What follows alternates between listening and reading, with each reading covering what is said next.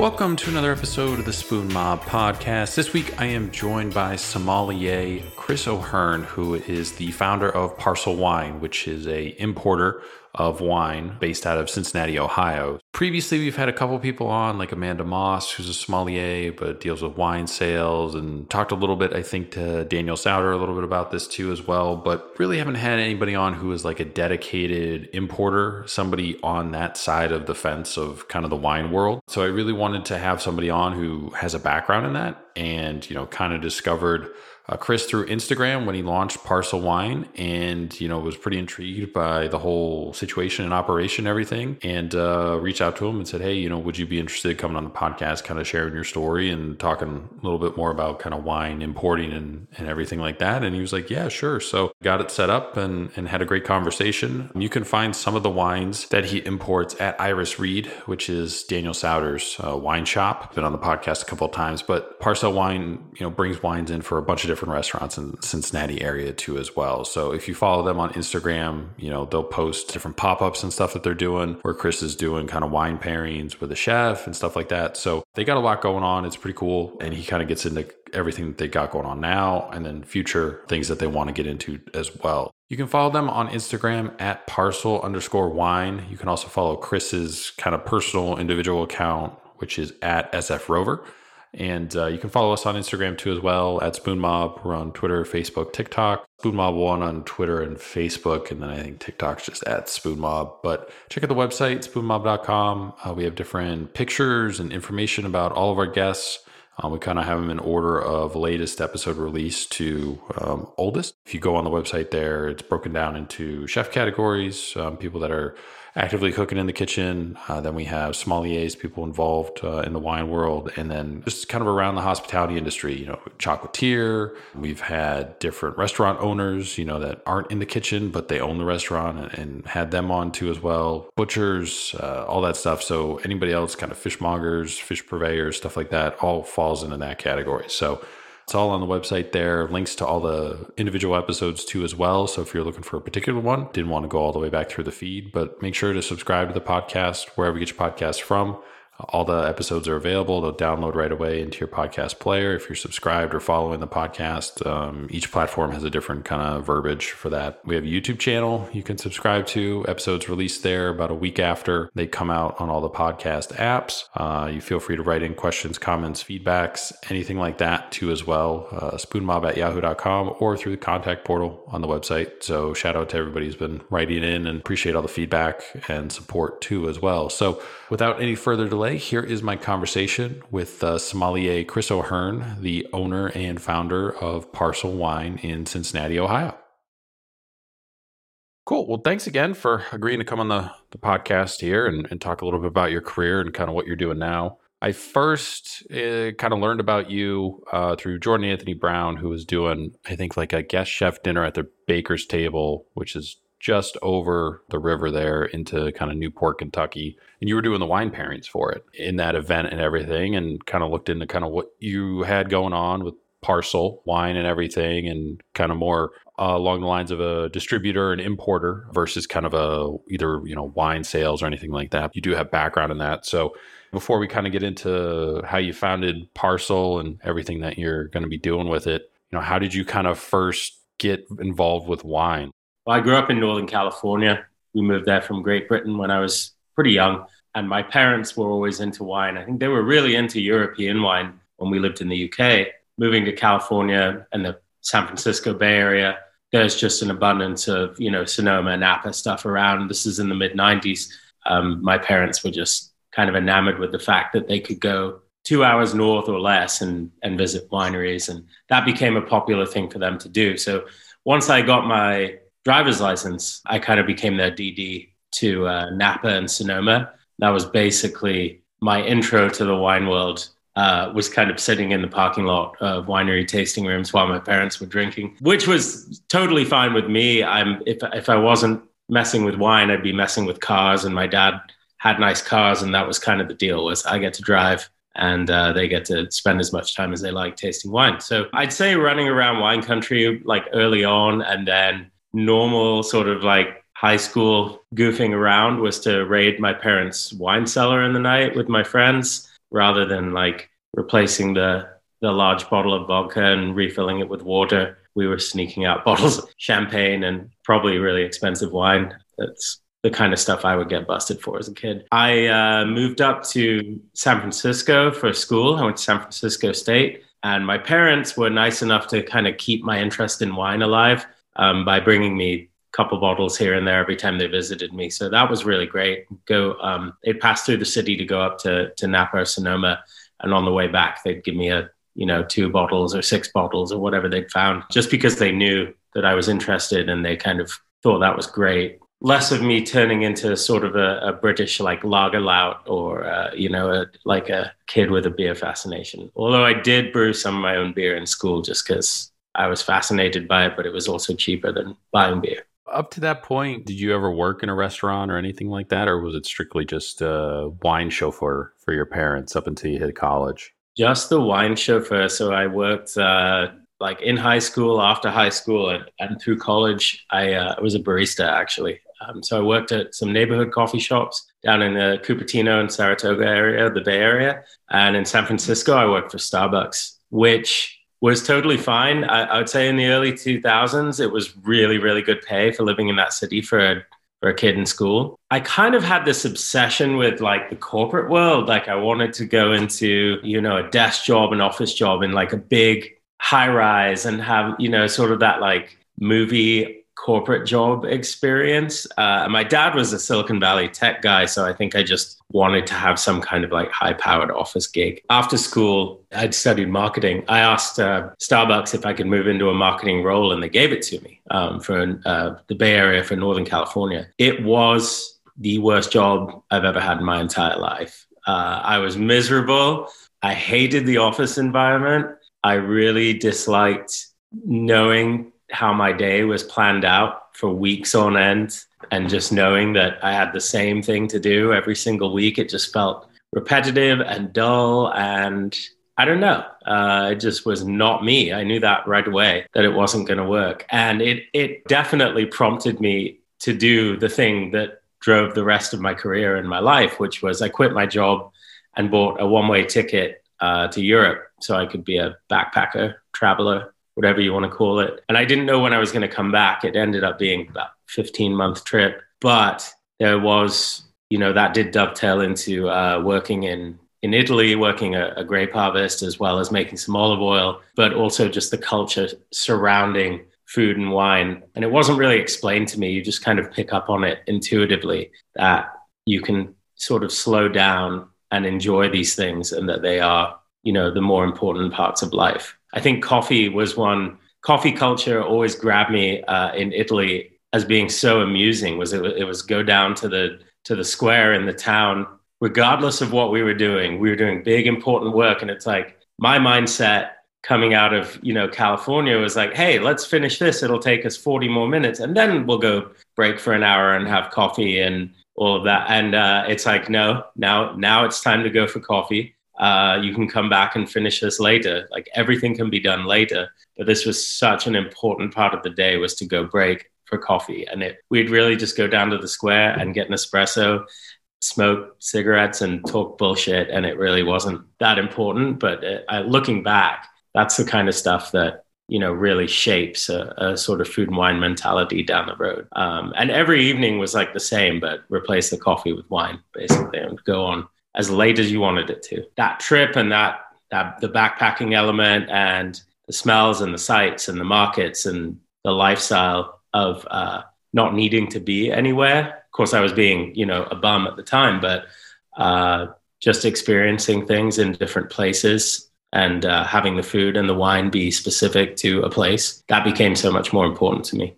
For your backpacking trip, did you specifically start in Italy or did you have kind of any roadmap or anything that you kind of had planned out at all? We started in the UK. It was earlier in, in a year, it was in, in the spring of uh, 2007. Didn't get till, to Italy until uh, later in the year. So, uh, in time for harvest, I guess it was probably mid August by the time I got there. It was hot and it was Tuscany it sounds like a really great story. There's a ton of great stories in wine. that you know are, are peppered with a little bit of bullshit. But this one uh, actually happened. Was I was my girlfriend and I girlfriend at the time and I were uh, backpacking, walking along a road in Tuscany, and I had miscalculated what time the buses run until, and we were walking like towards a town that was 10 miles away with no real plan uh, to get there. And there's no traffic, there's no hitchhiking, there's none of that. So we just kind of threw a tent down in a field on the side of the road, thinking we'll get a few hours, and in the morning we'll, you know, catch a ride somehow. And we were really exhausted, so ended up with uh, the guy whose family owned the field kind of kicking the tent and saying, you know, you're on my land. Like, what are you doing here? And five minutes later, like being offered breakfast and to come into the house and meet his family. And 15 minutes after that, being offered a job to like benches and help with harvest. And a week later, being offered to stay for a couple of months, which I did. So when did you know it was time to come back? It's really just running out of money. like I wish it was. Uh, I wish it was like, well, it's time to like get my life together. If I could have done that for the rest of my life and had, you know, had I had I thought that everything I'd ever want um, would adapt to that lifestyle, I'd probably still be doing it. I moved back and um, I actually lived in Utah for a little while. I lived up at Sundance Resort, which is owned by Robert Redford. And coincidentally, moved into a home as a caretaker, which is where they pay you a small amount of money every month to to take care of the home. You know, people buy these big mountain homes and then they can't they can't be there to you know take care of the pipes and the heating and the snowfall and all of that up in the mountains. So um, you're there, but you you get to live in these really nice homes like ten months out of the year.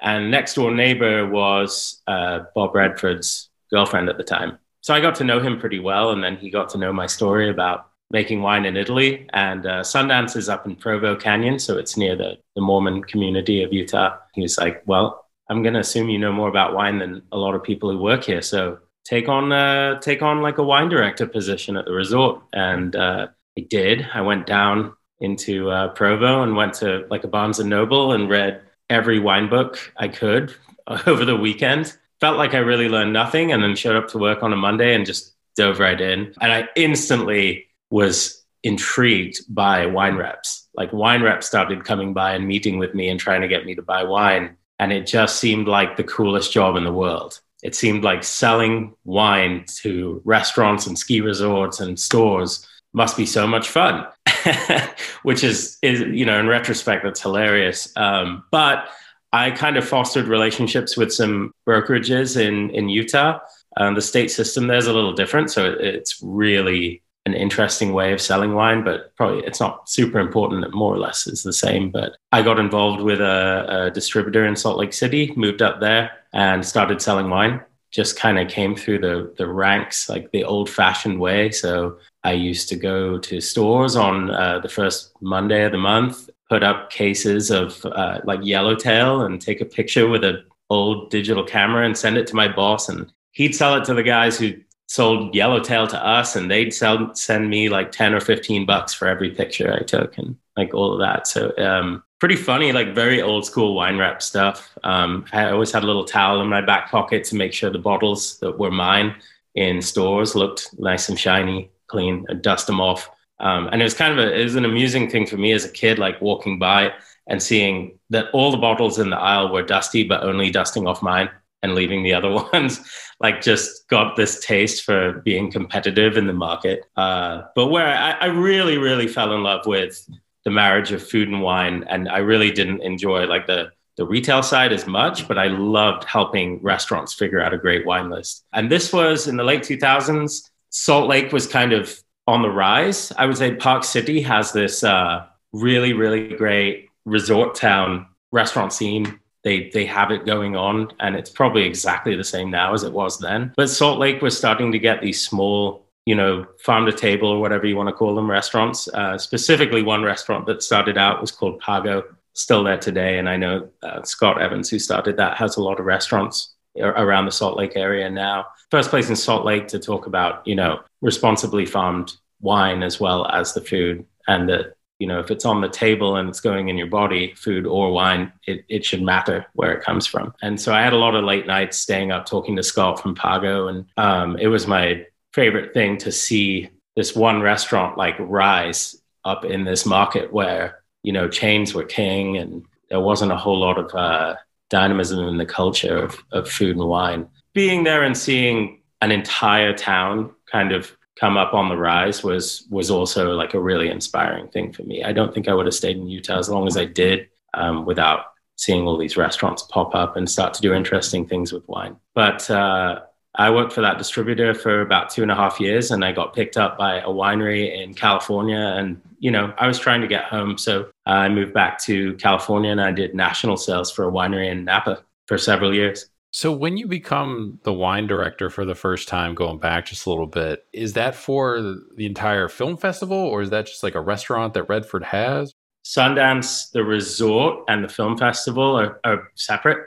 They are both, you know, managed by him. So, the resort is up Provo Canyon, about a 40 minute drive away from Park City, where the film festival is held. And there are two big restaurants at the resort and a bar and then there used to be a restaurant in Park City called Zoom, and that was under the sort of the wine world that I was in as well. The film festival was a different thing. That was just chaos. Um, like every theater in Salt Lake, Park City, and the screening rooms at the resort were just overtaken by people from out of town. No real wine picked out for film festival stuff. It really was just like has to come off the restaurant list. And that goes back to Utah's weird liquor laws yeah, because aren't there like a bunch of things in Utah? I've never been to Utah. Isn't it like, you know, you can't drink a beer while standing in a bar? Like, isn't there weird shit like that? There's definitely some bizarre stuff. They have the curtain in the restaurant, like they have to have a, a divider between the bar where, where drinks are prepared and the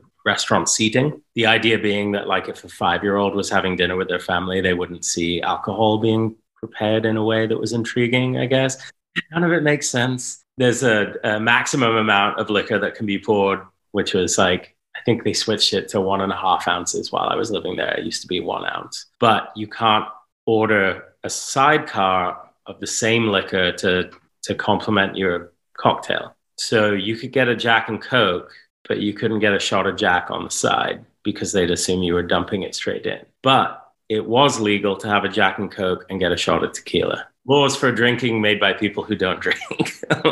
so you wind up going back to San Francisco, getting back home. You know, you're doing wine sales there too. So I did. I took on a national sales gig for a winery, which meant I covered most of the United States, and that was the appeal for me. Again, was like looking back at that. Uh, you know, the corporate model. Like, oh yeah, I'm like gonna jet set for work. I'm gonna be. I'm gonna be on a plane. I'm gonna. You know, no desk, no office, but uh, airplane seats and hotel rooms. And you find out pretty quickly it's not great.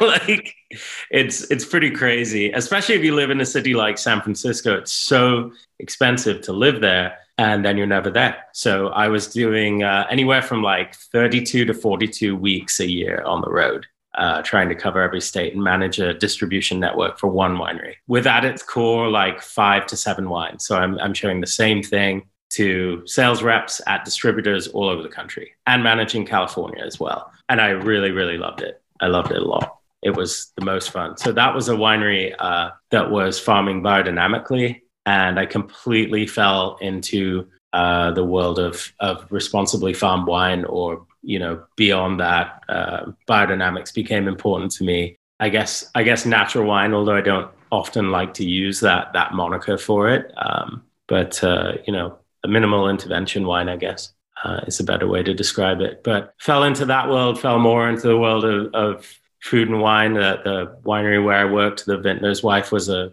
a chef, very acclaimed chef. I got to uh, eat great food, have wine on the table that was just as good um, and learn that life like a little bit more. But also, I got to see the United States for the first time doing that job. And I, I did that for two other wineries uh, after that. And on the third go around, I moved to Ohio. Um, so that was in 2016. But I'd say that being on the road, meeting people all over the country, it kind of removed the idea in my head that California was the end all be all place to be. Um, I still really love it and I miss it, but I had just like the best time in Kansas City one time that blew me away and like a you know a buyer who had met me earlier that day took me to a royals game and you know, drinking cheap beer and then went to his house and drank all this wine. And I just thought, you know, everyone the world over is just enjoying the same kind of things everywhere. And combined that with the that sort of city on the rise thing that I learned in Utah, I kind of just started wanting to live somewhere else. When you're doing all this traveling, are you in a state for a week and hitting up multiple cities? Are you like flying into Kansas City, you're there for a day and a half and then you're back out? Depends on where. So, like, I'd go to South Carolina, fly on a Monday morning, be there by Monday afternoon, do Tuesday, Wednesday, Thursday in like uh, Greenville, Columbia, and Charleston. So, each a day for each market. And then on Friday, they'd assemble like their whole sales team at an office, and I'd go do a presentation, then go to the airport and go home. But you know, if it was Kansas City or if it was you know a smaller a smaller town around where there's not there's not a whole lot else going on in the market, like if you go say to Oklahoma, you can sell wine in Tulsa and Oklahoma City. I could fly in on Monday night and be going home by Wednesday evening. It was pretty rare that I'd fly somewhere and, and fly back on like a day or two turnaround because it just is kind of it's almost like I try to figure this out over a phone call or an email instead. Pretty much gone Monday through Friday. And then you get back to San Francisco where the wine scene is just like bustling and everybody is busy and there's a ton of salespeople like me running around all week making sales and I was gone. So I'd make up for it on like Friday, Saturday. So I'd get home on a Friday afternoon or evening. I'd be texting my friends on the on the cab ride from the airport to my place, like, what are we doing tonight? And you know, showered and out the door again, like in time for dinner and hit two or three places and end up at Nopa at like one in the morning, opening magnums of stuff and, and eating cheeseburgers and doing all of that, the, the wine guy stuff in San Francisco. So doing all of those things led me to where I'm at because uh, uh, one of my favorite restaurants in San Francisco was a little place called Hillside Supper Club, and it was not far from my apartment, and so I was there all the time. But that's uh, Austin and Tony Ferrari, who are Cincinnati based guys and they're, they're from here. They had that restaurant out there and they were, you know, they were almost like, you know, neighbors. They lived really close to me. They were invited to do a stint at the James Beard House in 2015. And I went with Austin. We were working on the wine stuff together. And uh, I met, I uh, met a girl that he went to high school with on that trip to New York. So I think we were getting a drink somewhere and, and he said, Oh, this girl I, I I knew growing up is going to meet us for a cocktail, and she met. And anyway, fast forward, long story short, but that's today my wife. I live in Cincinnati, have two kids and a house and all that. So, and Austin and I still have dinner like a couple times a week. Yeah, they got a couple different uh, concepts there in Cincinnati that I've heard good things about Fausto. And it's so rare to see any place doing lunch and then also doing lunch only. Like it's such a throwback, but everything that they're doing looks looks amazing. When you're doing the wine sales, how competitive is that? I mean, how often do people move around? Or because you're in like the mecca of wine, kind of in the US and San Francisco Bay Area. So is it super competitive? Like wineries and different distributors are always trying to pluck people from from other organizations, or is it just kind of like everybody's kind of in the industry and just kind of floats around, much like the the hospitality and restaurant industry, where it's like somebody will be here for a couple years and then they'll go over across the street for a couple years and then they'll go over here. It's competitive. The side I was on, the what we call the supplier side or the producer side, um, you're managing distributors even in your home market. You have people out selling your wine if you're if you're sitting at home on a Thursday afternoon with your laptop catching up for the week, you can be confident that someone's out there like trying to sell your wine or talk about your wine, or you hope so anyway. There's a lot of people doing that job who live and are based in San Francisco. There's a lot of distributor people too. I, would say it, it usually makes sense for wineries and producers to pick up salespeople from distributor teams, and a lot of the times people on distributor teams are either right out of school uh, and go straight into that, or they were in restaurants and bars before that. So usually it's just a lot of hospitality people working their way through. But the amount of years you spend working, or the amount of time you spend working one job for one producer or one distributor, um, it's got a dog years feel to it. Uh, if you work for a producer for three or four years, people are like, wow, uh, what are you going to do next? That's a long time. It's it's really not that long of a time. But if you work for one producer and sell the same wines and travel all the time, you know, three four years starts to feel like eight or nine years just because you're doing it every day, and it's the kind of job that kind of becomes the focal point of your life. Like I said, like even in my free time, I'm out socializing with people who might think more favorably of my wine if they saw me the night before, or um, spending time in restaurants that that do buy my wine and they appreciate that. And um, wine sales is is so multifaceted in that sense. It really is just a people business. It's all relationship driven. And at some point, did you get involved with like a wine shop, Ardor? Oh, Ardor. How did you find out about that? I do some research. I dig. no, there is a wine shop called Ardor. That's really funny. That that that that shop has nothing to do with me. A few years ago, I wanted to uh, have my own label uh, before I left California, and so a, a friend and I were looking at purchasing some fruit from this really amazing site I love up in Mendocino called Alder Springs. Um, and that's owned and operated by this guy, Stu Bewley, who is one of the most amazing, charismatic grape growers in, in all of the United States, um, definitely in California. I think he's one of the most interesting people. He has some of the best ideas about fruit, but he also had some Cab Franc, which is uh, a serious love of mine, and is on this beautiful site with a little bit of elevation. And so Ardor was the name that we came up with for the label. And we got pretty far along with it and had the business plan set and had the money set aside and got to the, uh, I think we got to like a month before it was time to pick fruit and realized that we weren't going to be able to do it. It was just kind of the way things like peter out like that. And a couple years after that, my friend kind of reignited it and slightly renamed it. And he's out there like making those wines. I actually saw him at Third Coast Soif in Chicago in March. So it, it kind of like came to life on its own later, but it's not named that anymore. And Ardor was just uh, I had formed the company and done all the, the paperwork, so it's out there in the in the world, I guess. Yeah, it was it was a, a, half-hearted attempt to get started on on my own label, and uh, you know there was a lot of reasons it just wasn't going to work, and I think it was just like a passion thing that I thought would go somewhere and didn't. But uh, that's so funny that, that that came up. I didn't. Uh, no, I didn't get involved with a wine shop is that something you would ever consider venturing down the road again too, or based on your previous experience, zero interest in winemaking and having a wine label and stuff like that?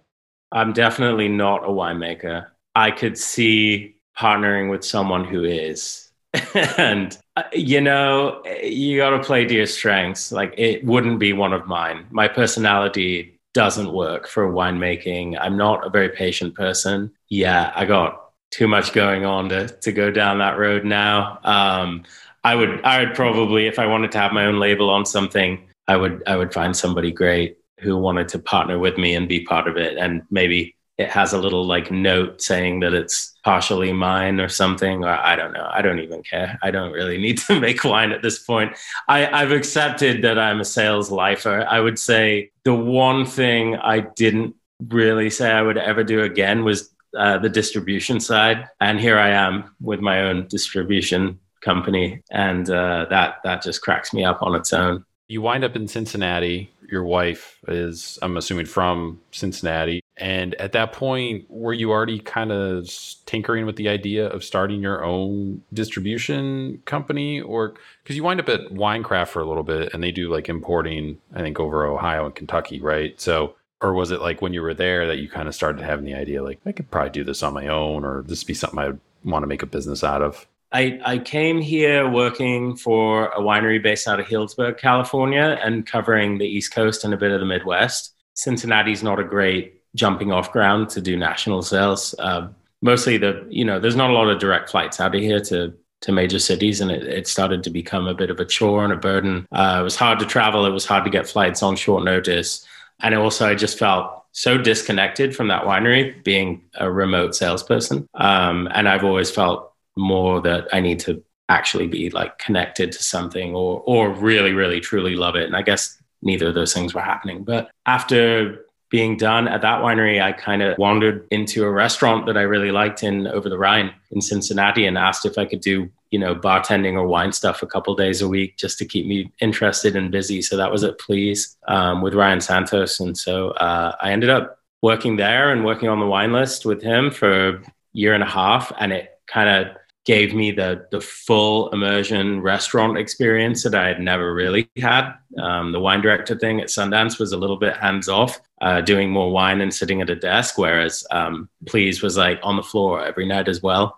And there's there's nothing that in a restaurant that size there's no position where you can say like, well, I don't do that.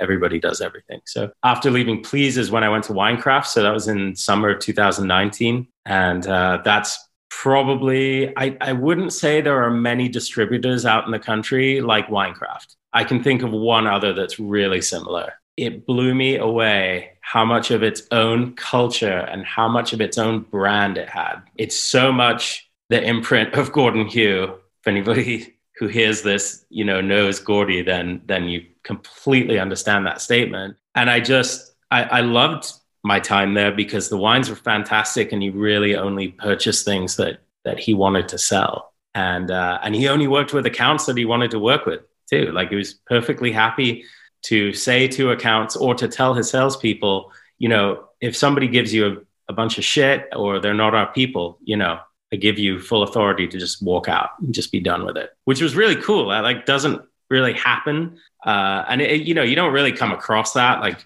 but to know that you can was pretty amazing.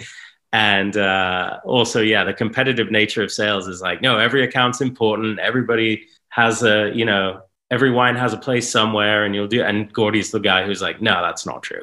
We don't have to work with assholes. And I was like, this is absolutely the way it should be done. And so you're starting to like, I think Winecraft was really drilling down into like what people love about the wine industry and especially on the sales side without adopting all of the bad habits and sort of the attitude that comes with it. And it pulled me out of being like kind of jaded on sales for a while. And I think that just cynicism comes with the, the wine industry too, probably because you're drinking a lot and eating a lot and all of that. But uh, it, it kind of reignited the passion of sales for me especially because you're calling on accounts every single day rather than doing like back of house admin work all the time. And also just to watch the, the wine scene here kind of explode, uh, especially Cincinnati, but started going up to Columbus for Winecraft as well. And I was like, this is, this is about to happen. You know, this is, this is coming along. And, uh, and then March 2020 happened and, and everything shut down. We ate there a handful of times, an awesome restaurant. Obviously it was kind of a COVID casualty I think Ryan put out a giant like Instagram post about like why he was closing and all that stuff too, and the lease and, and everything. So he's like making wine out in California or something now. Last that I saw on Lisa's Instagram, but he just kind of done with the restaurant industry for now, but kind of went out on top, which was something I guess uh, notable to you know feather in the cap kind of thing. COVID happens, everything kind of shuts down. Wine sales pretty much dry up because there's restaurants you know aren't open, or maybe they don't dry up completely because people switch to delivery and having people come in and, pick up wines and liquidating all their their cellars but eventually it probably catches up i'm assuming right? Yeah i think you know there was a, a mad dash sort of a scramble right at the beginning there to get to pull together what we could to kind of help people figure out what they're going to do next. And so you know stephanie webster at the Rhined and oakley wines immediately had a plan to to get you know her wine on a website and start selling online. And of course like in this community down here, especially in Cincinnati, but I know all over Ohio. But Kevin Hart from Hart and Cru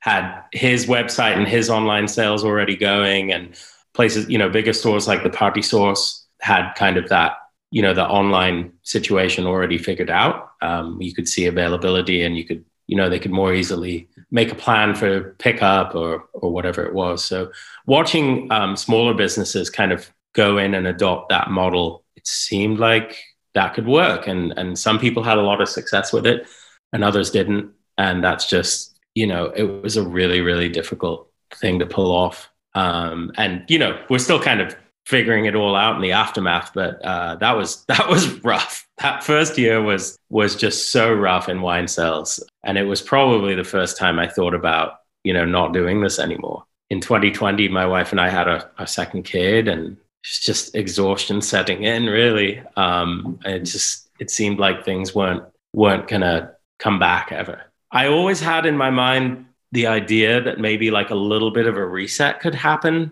from uh, from covid closures and that maybe people would take uh, a view of opening places that really really mattered and that we wouldn't just open lots and lots of restaurants as soon as we could that we would get, you know, kind of quality over quantity when we pull out of it. And uh, I'd say that right now I do feel like that is the case. It was early 2021 when I started thinking of wanting to do my own thing, though. And uh, it really, it was, uh, it took, you know, somebody getting in my ear, one of my accounts actually telling me, you know, you, you, you're pretty good at this and you got us sold, but just somebody who's a shit disturber was like, why, why don't you just do this for yourself? You know, you should open your own place. And uh, yeah, I kind of came up with some ideas of things that would work. And I found Parcel in the middle of all of that. Um, there were a lot of wines in California that I'd always wanted the opportunity to sell that wouldn't have ever been able to hire me as well as would not have found a good home in a larger distributor. So I kind of built my book around like contacting these really tiny producers and seeing if they wanted to give me a shot. And that's that's kind of where we're at. Um, that was uh, you know Scar of the Sea was the first place I, I, called. Mikey, I've known for a long time. I love his wines. I've always wanted to sell them. So I would say that's behind opening parcel. And once once I told him like, hey, I have this idea, he was like, you have to do it. I won't sell to anyone else out there. Just get it up and running and then give me a call. And uh, from there, it just became easier and easier to contact people, ask if if they'd let me carry their wines, if I could support them. And uh, I got in touch with an import company, Paris Wine Company, uh, out of Paris, not just a clever name. And they seemed to want to partner up as well. And so we did, you know, I brought on a lot of uh, French wine as well. And that's after some global shipping delays and some stuff, that's kind of landing like today, tomorrow, next day. Uh, that's what's going on this week right now, actually. So yeah, it kind of came together. We recently picked up uh, a good chunk of the Louis Dressner portfolio as well. How different are the two, wine sales and being a distributor, or are they really kind of hand in hand, where there's really a lot of overlap and there's like only a few things that are kind of different? Do you mean like uh, supplier producer sales versus uh, distributor? Yeah, because I mean, you know, you're partnering with all these wineries that you're super excited about, and you're carrying their wines and, and just kind of doing the sales part too, but then you're also importing from France. And there's a lot of overlap between those two, but there are some differences, right? Definitely. I try to kind of focus on the producers and the story and the farming. I really care the most about those things still. I think that if you stick to that, then you start to see the thread of similarity. Um, and that's what makes a portfolio. It's what makes a great wine list in a restaurant, too. But I think that kind of, you know, that my producers in France and my producers in California, they have the same mindset and they're trying to do the same thing. Um, and so the wines that they produce are really just coming out as an expression of the terroir or the, of the sense of place of where they're from. But beyond that, you know, importing has its whole, it has its own brand just using that word. Um, it's a it's a much bigger thing to do, and it's a huge undertaking. Uh, the licensing alone, and the phone calls that you get, and the customs calls, and uh, they're the kind of phone calls that I never expected to get in my life. They're pretty serious, and it's you know when when you're talking one evening to somebody from the ATF, you really kind of grasp the severity of, of what you're doing. And I, I think that's like a hilarious thing within the wine industry. I'm like, oh, I hadn't thought of that, but it makes sense that I'm getting this phone call. Not a side of the business I knew. Uh, starting your own business is so different from working for someone more than anything. The stuff I do that isn't sales is the stuff that like blows my mind, really. Sales is the same. I'm like I love taking wines out and sharing them with people. I love showing wines to people. I love talking about my producers. That part's fun. I love hearing about people's wine programs and I like making friends. So the, you know, working in sales and running around the markets is is really fun. How do you decide on a new wine or winery to add to your kind of portfolio? I mean, it, obviously it started out like you mentioned like it was stuff that you were super excited about. You kind of knew the guys, nobody was kind of carrying it stuff like that. But as you get bigger and bigger, you know, do you have offhand rules that you use like, well, it has to be a wine that you enjoy, or it has to be something, you know, that doesn't compete with something else in your portfolio, or how do you kind of decide that? Yeah, I'd really like to figure out how to keep the portfolio as as tight and as focused as possible on certain regions. So I'm kind of looking for gaps of things I don't have. Like I really want to grow an Austrian uh, portfolio. I also really want to have you know more Eastern European wines. Um, but then every now and then, you know, you'll come across a California producer reaching out to you via email or text or phone call or a friend. They're like, "Hey, I really want to get my wines in the market. You seem like the perfect fit, and I'm going to mail you samples." And they do. And there's like there's a good and bad side to that, right? Because uh, you know, I know the cost of mailing out the samples. I know that feeling of excitement when you find a distributor that might be a really good fit for your little brand. And then I'll taste the wines, uh, and I usually assemble like a couple of people around here that I trust or people whose palates I want feedback from. And just kind of have to read the room on on other people's opinions because I'm always excited to try something new. Uh, but you you know uh, you have to tell people no. That's kind of hard because if somebody constantly kept saying no to my small business, I I definitely feel that a little bit. You know. Yeah, it, it, the hardest thing for me right now is is that there are plenty of wines available from California, but it's not something I need to grow more, mostly because I need to give the attention to the people who gave me my my first shot. Um, not even a year into it right now, and I think slowing down on bringing in new California stuff is uh, is important while I build an import side. But yeah, I mean things are price sensitive. I hate to really sell that way, so I try to avoid getting fixed on that. But uh, it's hard to make uh, cost effective wines in California, that's for sure. You know, land is insanely expensive, farming is, farming's expensive, equipment's expensive. So you don't you don't see a whole lot of that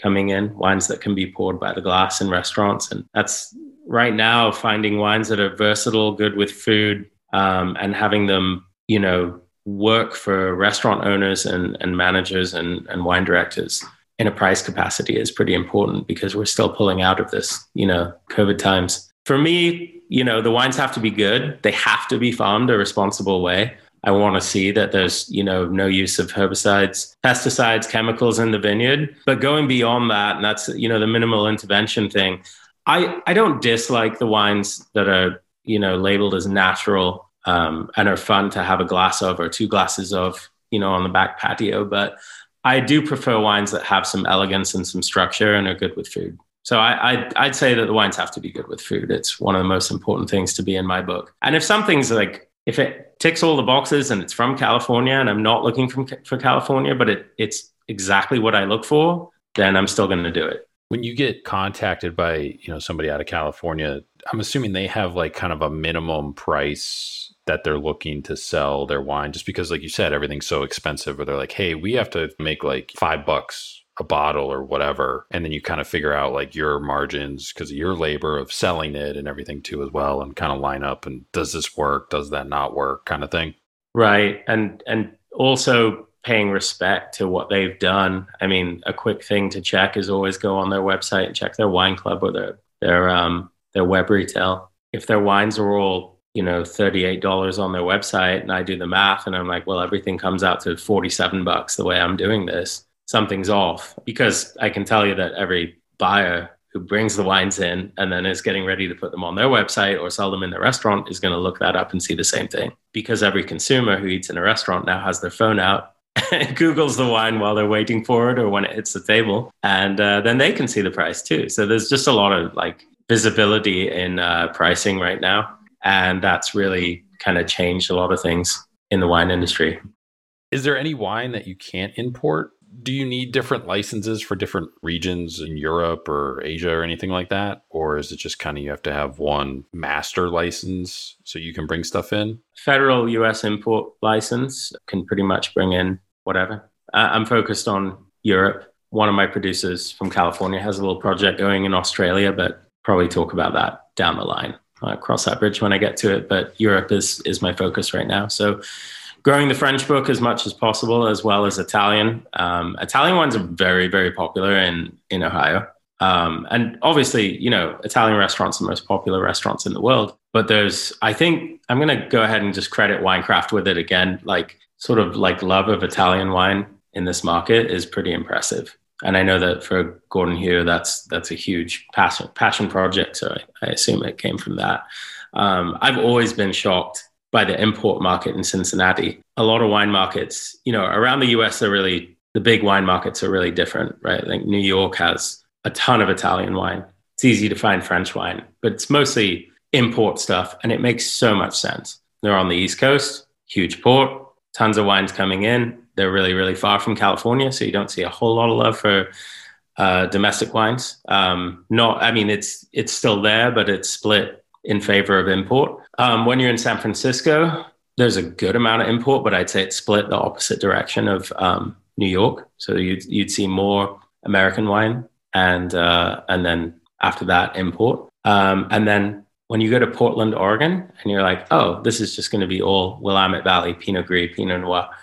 Uh, it's about 95% import. it's like absolutely amazing. Uh, some of the best wines I've ever drank in my life French wines, Spanish wines, Italian wines uh, were time I spent in Portland, Oregon, which is like a terrible market to sell California Pinot, which is what I was up there doing. Um, but I would extend that trip a day or two just to drink stuff I'd never get my hands on. When I moved to Cincinnati, I saw a lot of that. A lot of the great little restaurants um, around Cincinnati have these killer little import restaurant wine lists. And it's grown a lot. Like there's availability of of import wines in this market. is pretty incredible. So as we kind of grow uh, the wine scene in Ohio, I think that you know maybe Cincinnati's place is to kind of like foster that import stuff. So I'm trying to kind of get more fun import wines into the market. I want that to be a bit more about what Parcel really is. Uh, is more an importer. Um, I think that the responsibility of of the cities in Ohio, uh, especially with Cincinnati, like coming up on the rise and the restaurant scene growing and the and the wine scene growing is to maybe um, foster like a little bit of a Midwest hub and hopefully you know some of the other Midwest Rust Belt cities can kind of look here and and look to Ohio as a place to get import wines and kind of follow trends and see where things are going. That's that's ambitious. I'm not saying that we're there right now, but I feel it brewing. Something is definitely going on. Yeah, the way I've kind of always explained it to people who aren't familiar with Cincinnati is the one great thing that was still an unfortunate thing is like Cincinnati almost had to bottom out as a city overall financially. Like you very similar to like Detroit, but not quite as bad. And that allowed everybody to kind of just open different concepts that you couldn't open in other cities because rent will be too high or and then you can kind of explore all these different things. And now you have all these independent restaurant folks you know either they have one two three restaurants around the city but most are different concepts. It's not like they have you know three locations of the same thing. Whereas here in columbus we were always a, a, giant test market for a lot of chains. So a lot of chains had homes here and multiple locations across the city of the same thing over and over. Where it's starting to change here in columbus but cincinnati is is way ahead of of kind of us and I think in that regard. Cincinnati, all three markets, right? Cincinnati and Columbus and Cleveland. And I guess Dayton too. Let's let's say four markets.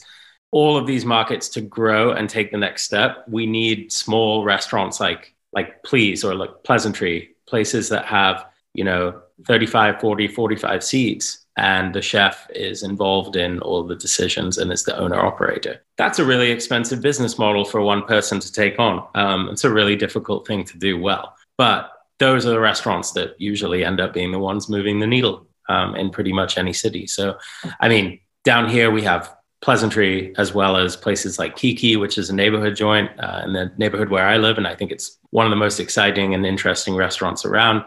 Um, Columbus, you have Commune, which is one of my favorite places to eat by far. I, am consistently blown away by that restaurant and how much thought goes into every single aspect of that place.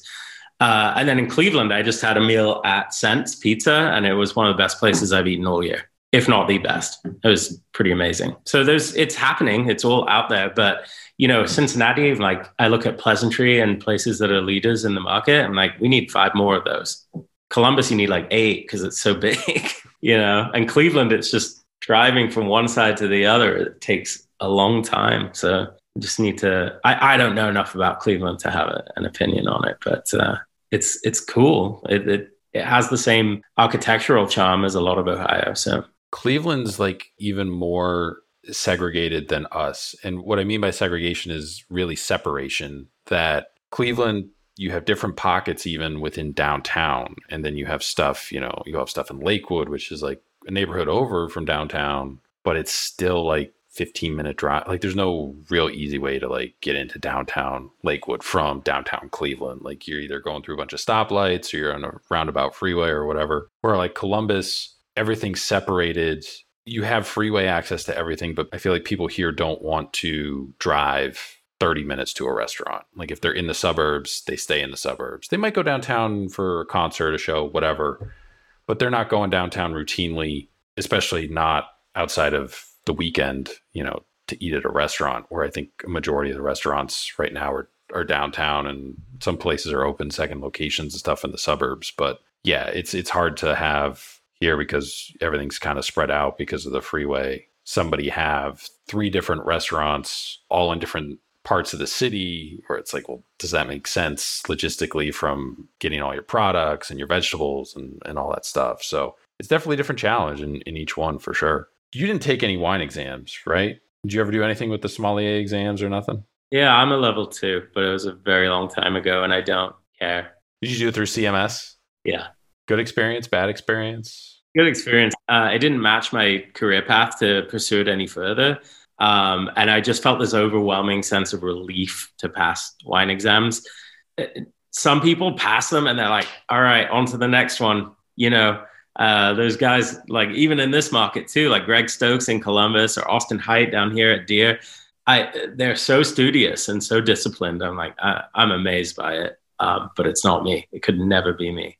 Probably for the same reason I don't like sit at a desk is I'm like, I am too easily distracted. I need to be in the car on my feet. And I don't know that that side of wine for me, it comes with like tasting and talking about wine. And those some of those topics come up. But if you put a test in front of me, I mean, even the level two, even the certified sommelier exam, it's gotten so much more difficult. I know it has. Just to hear what people are testing on now, just to hear about that exam, just that overwhelming, daunting nature of it that's portrayed in in TV shows and people I know who have recently taken that exam, I don't think I would pass anymore. I mean, I think that is that has become so difficult. I'm so impressed by anyone going that route, uh, but I don't really follow that that track at all. It's um, I like you know wine and food. I like the way wine is tied to memories and experiences. More that sort of like MFK Fisher vibe of you know the the company makes the experience. Um,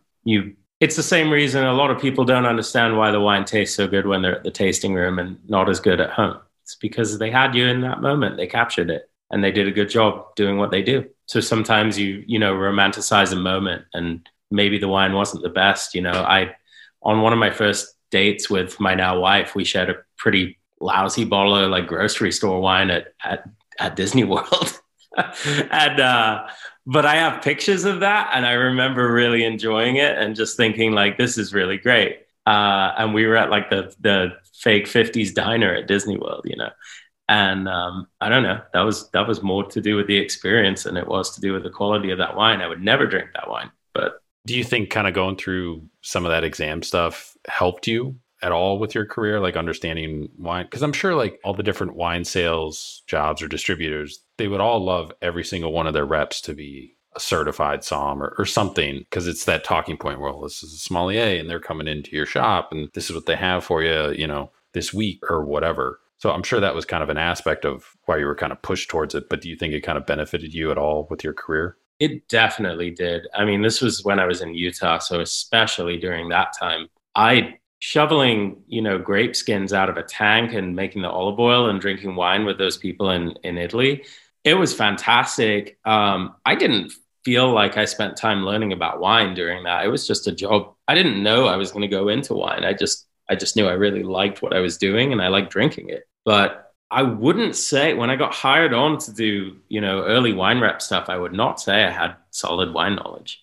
And that was after being a wine director at a resort I would say I drank what I liked and I kind of made note of things, but I wasn't I wasn't really the kind of person to drink a bottle of wine and take notes or write things down. I was after I started studying for exams and you know working as a rep, I started keeping tasting notes and all of that at the urging of of my boss at the time. I don't do that now though. Uh, it really really helped me out then. When I moved back to California to work for a you know, bigger winery and do the national sales thing, I was pretty intimidated though. Like I still didn't feel like I had a lot of knowledge. And you're working for, you know, vintners with winemakers and they've both been in the same cellar making these wines for 30 years and they they're the ones who implemented organics, bio, biodynamics. and they're the ones who made these decisions. And then they pull out a bottle of wine from their winery from, you know, a year where I was five years old, you know, and it's like, that's pretty intimidating. And then you meet with a wine buyer who's two years younger than you and they're a master sommelier or they're you know, on the track to become that, that that's pretty intimidating too. I've learned to just kind of speak to what you know and to not make anything up because you get caught. It's pretty much it. Just say, I don't know. Say that a lot. One of the things I've kind of come across and, and learned from a lot of the people involved in the wine profession is that there are alternatives to being a sommelier. You know, you don't have to be in a restaurant, you don't have to be owning a wine shop. If you want to do those things, great, but you don't have to. And a lot of people kind of make it to, you know, maybe like level two of the certification and then realize like, I don't need to go through this anymore to do what I want to do still relating to wine. You're in kind of I would call an alternative career path where you know you basically started your own import and distribution company, which is not something I think a lot of people who get involved in wine wind up doing at least yet. Do you think more people will continue to kind of go down these alternative paths more so than being in restaurants working as a sommelier or owning a wine shop?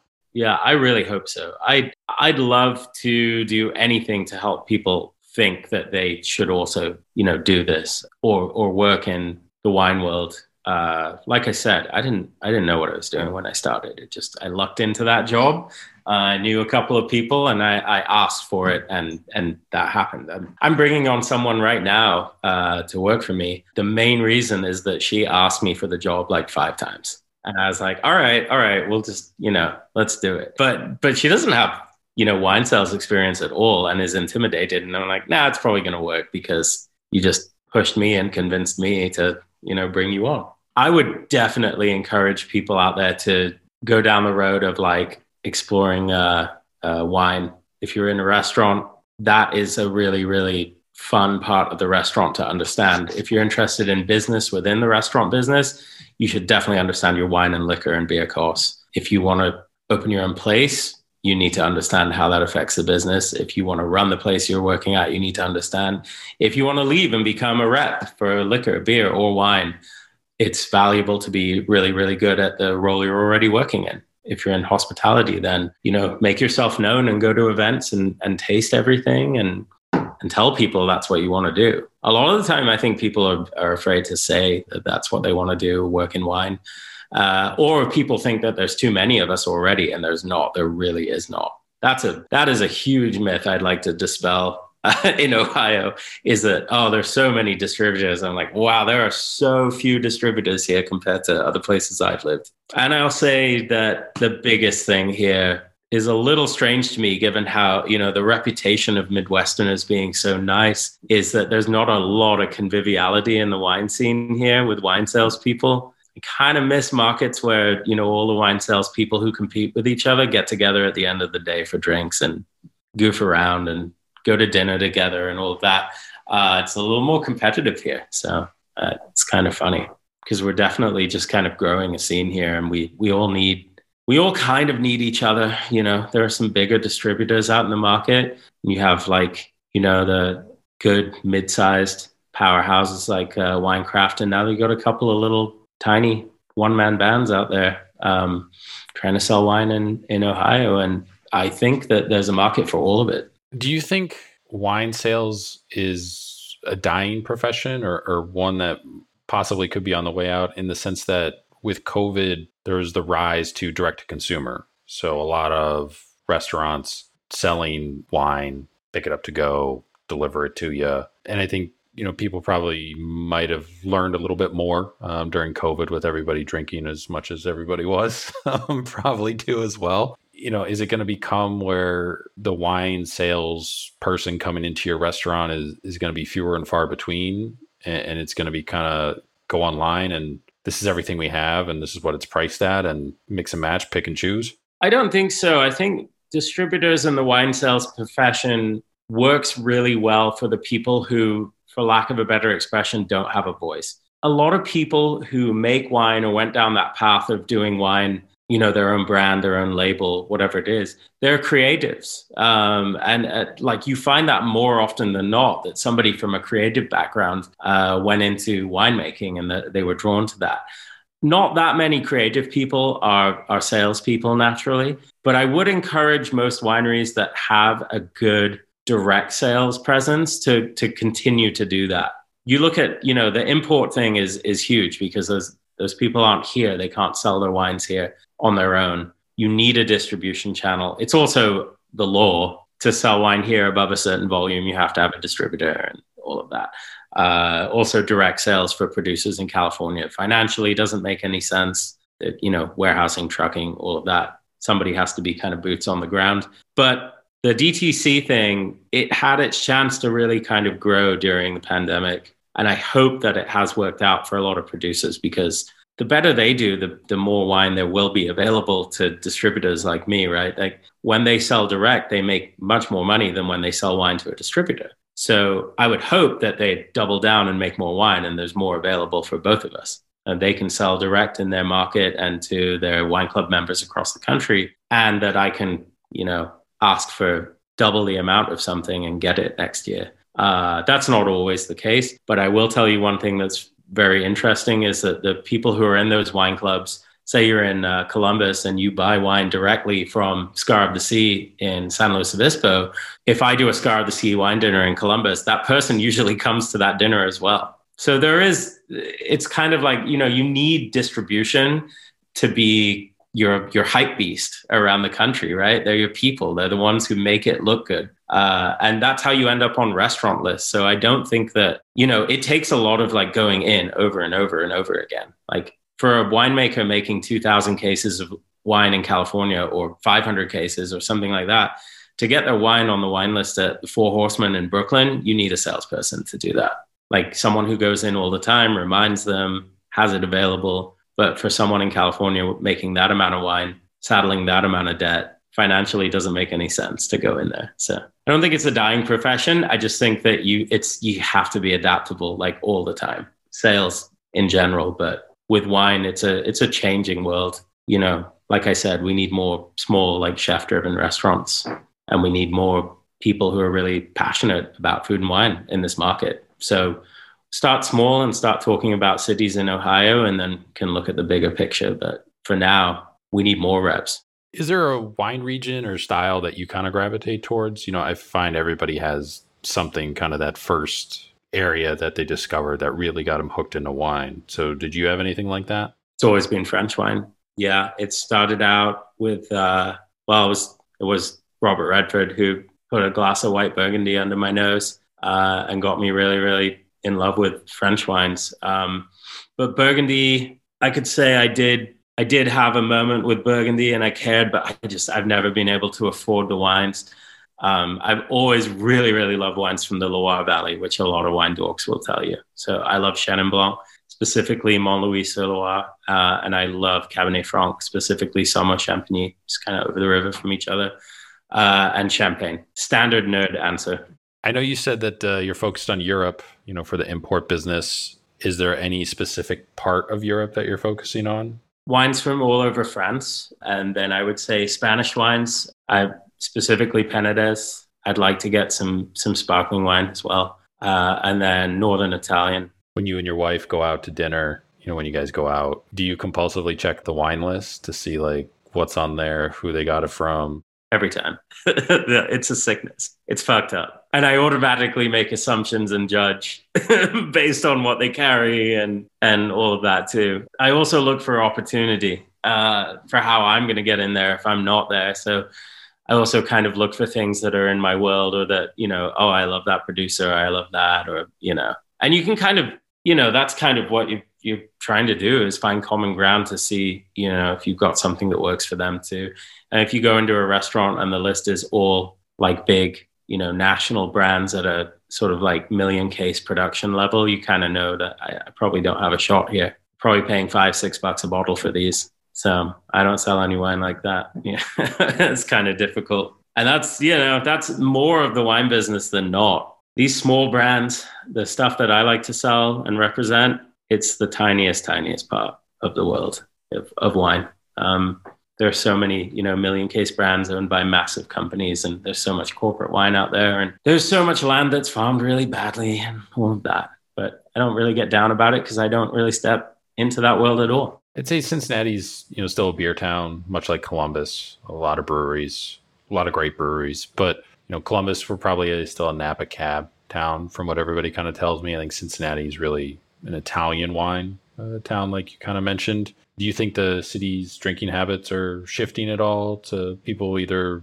being more open to wine or exploring wines outside of the Italian varietal or anything like that? Or do you think they're still mainly a beer town with kind of a wine subset? I think it's shifting, but I could be wrong. Uh, it feels that way to me. It feels like people are coming around to it. I think, again, one of the more interesting things because of the import side and because of the uh, inundation of minimal intervention or natural wine in Cincinnati, too, that has helped bridge that gap for beer drinkers. We have things like Pet Nat with a single fermentation. Uh, just, you know, I have a lot of beer drinkers come to tastings and say, oh, that, you know, reminds me of a cider. I'm like, there you go. Let's, let's do this, you know, and, and talk about what kind of beer I like and all of that, which is it's usually not a great conversation. I like Mexican lager and uh, cervezas. I, I don't really drink a lot of craft beer. How has the food and restaurant industry in Cincinnati changed since you've been involved? And what do you think still needs to change? Where do you see it headed? I think that people have gotten very focused on their menus and their drink programs. You know, again, the pandemic kind of messed up a lot of momentum that people had, but the the jumpstart and the reignition of of restaurants and wine programs around here has been more interesting uh, than I, I think what was going on before the pandemic. So, you know, everyone had to get scrappy and creative like all the time, every single day there for a couple of years.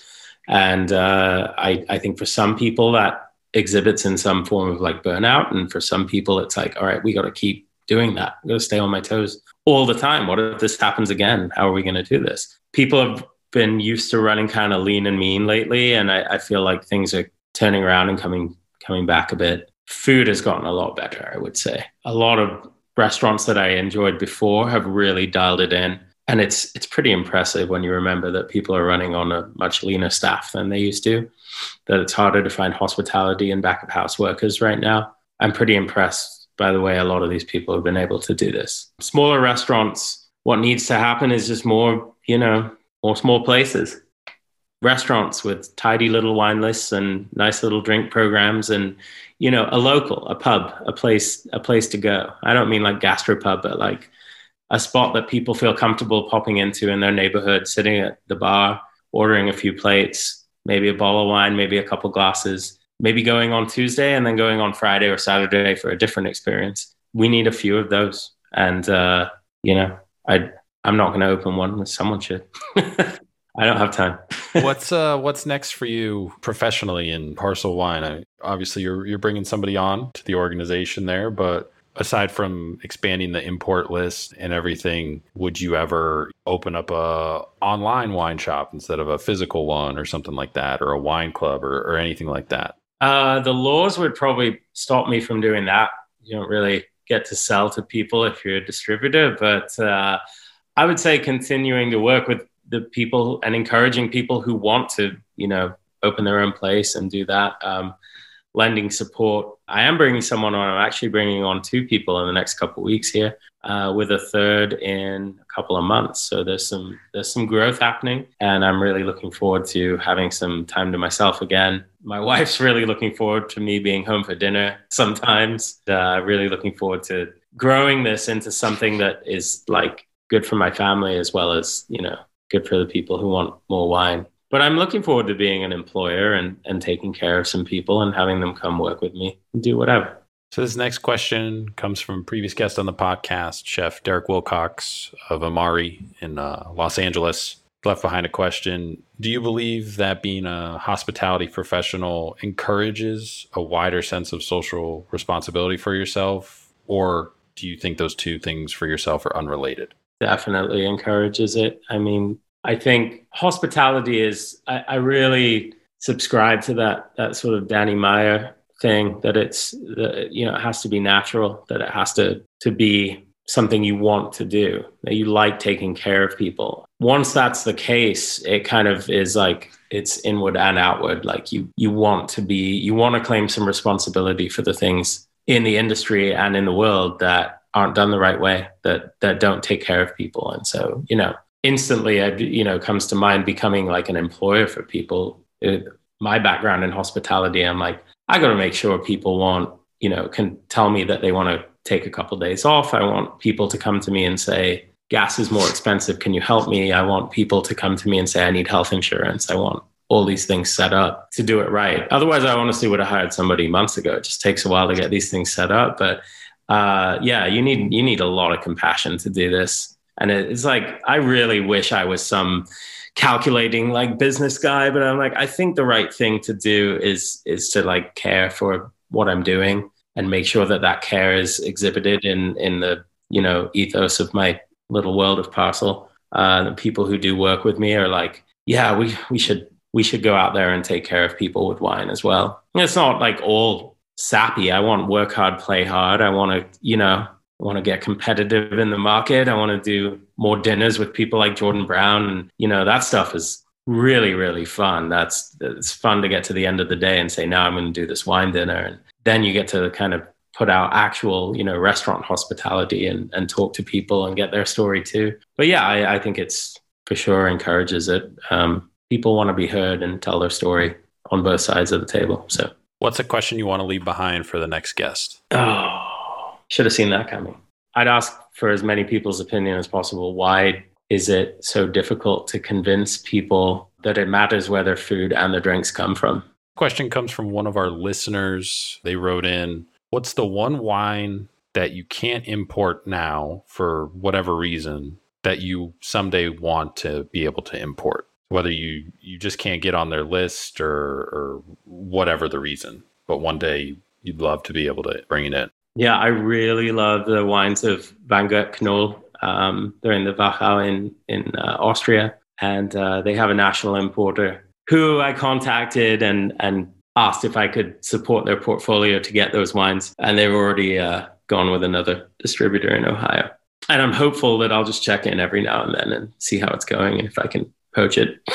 the last set of questions we ask is everybody comes on the podcast. Nice compare and contrast across all the episodes for all our listeners. Who would you say is the biggest influence on your wine career thus far? There's been a lot of people who have helped me along the way. A turning point for me where it really, you know, the farming thing became more and more important um, was John Williams of Frog's Leap, who I still talk to. He was probably the first person to really like drive that home to me. And it, it was probably more like talking to him now. He's like, I was probably on a sales pitch, you know, landslide of bullshit and like probably really grabbed you with it, you know. But uh, he's he's a very charming and funny guy. He's one of the people who really, really made me like fully believe like, okay, you can do this. I mean, dry farming in Napa is hard.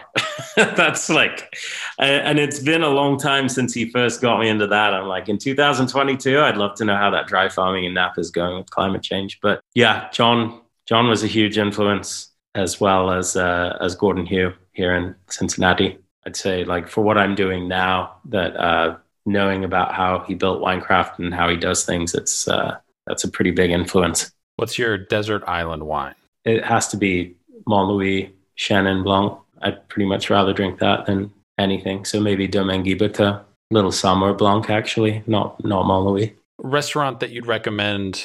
You know, I know you don't own or work in a restaurant, but um, somebody gets stuck at the airport, kind of reaches out to you. Hey, we're stuck here overnight. You know, where should we go eat? Where are you pointing them? My two favorite spots right now are Pleasantry and Kiki. For the wine list, I'd, I'd send them to Pleasantry bucket list travel destination, bucket list restaurant. So any place that you haven't visited yet that you still want to go to, and then any restaurant that you haven't eaten at that you still want to dine at one day. Travel destination Patagonia. Big on the big on the outdoor stuff. Never been down there. Never been to South America. Bucket list restaurants. I've been to a lot of them. I'm trying to think of where to go.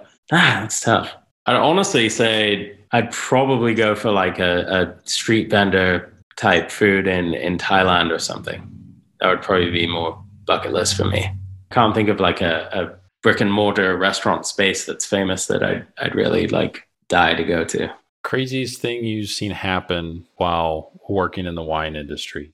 I flew into a market and uh, you know got in, crashed at my hotel, had the sales rep call me in the morning, say he was picking me up, picked me up, got in his car, which was actually like a the inside of a trash can uh, was just like the worst place. A uh, lot of empty like chocolate milk bottles, which is very strange to me. Uh, for I mean, this was a man in his like early 40s at the time.